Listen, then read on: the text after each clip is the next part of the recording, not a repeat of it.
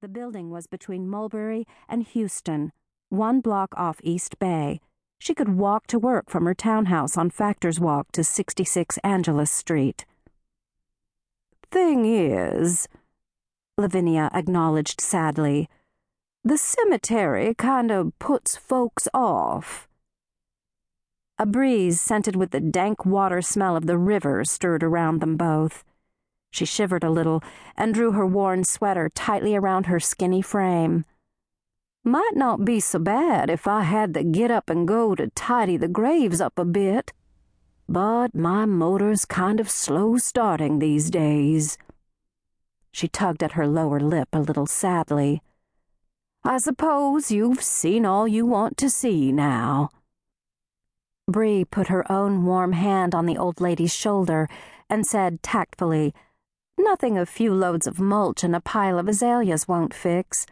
I'd love to take a look at the offices. And I did tell you I wouldn't need the space for long, six months at most.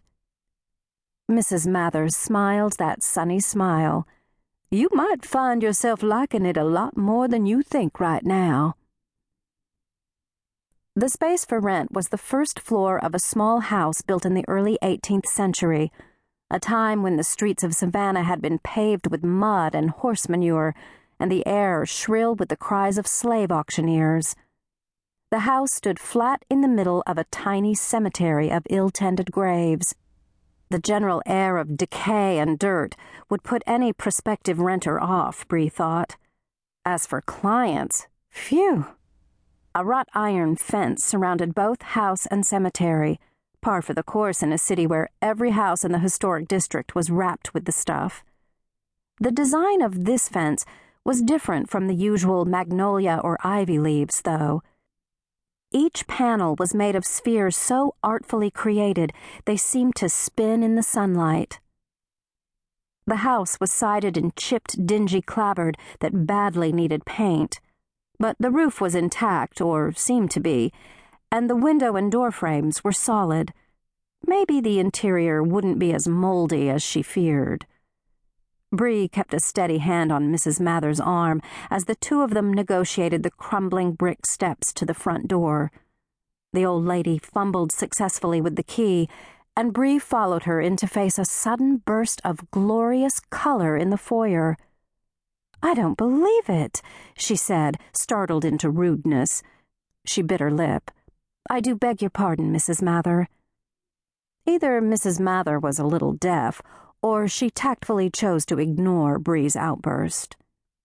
They were in a tiny foyer with a well polished pine floor. On the right, a steep staircase led up to the second story. Brightly painted medieval angels covered the risers. Deep purple ribbons twined through the vivid crimson robes. Stiff gold halos stood up behind their heads like half risen suns. Silver gilt hair flowed over their shoulders to their booted feet. The angels marched in a stately parade up the stairs to a short landing and then disappeared around the turn. Bree had a sudden, fervent desire to see the rest of the frieze. The contrast between this and the weedy mess outside was astonishing. She was halfway up the stairs before Mrs. Mather called her to her senses. Come on into the living room, honey. Bree abandoned the beautiful stairway with reluctance and went through the foyer to a small, bare living room. A white painted brick fireplace sat against the far wall. The walls were paneled in beautifully polished oak. Mind your head, Lavinia cautioned from the living room as Bree followed her inside. The ceilings were low, like the ceilings in Bree's own home in Raleigh. Although, Bree thought a little ruefully, the only rooms at Plessy that were as small as this one were the old servants' quarters on the third floor, and nobody used them anymore. The living room was perhaps fifteen by fifteen a brick fireplace with an Adam style mantel took up one wall. The outside wall had one window that faced a tangled mass of weeds. On the wall opposite the window, two little archways led to tiny rooms on either side of a closed door. Kitchen's off to the left there, Lavinia said briskly.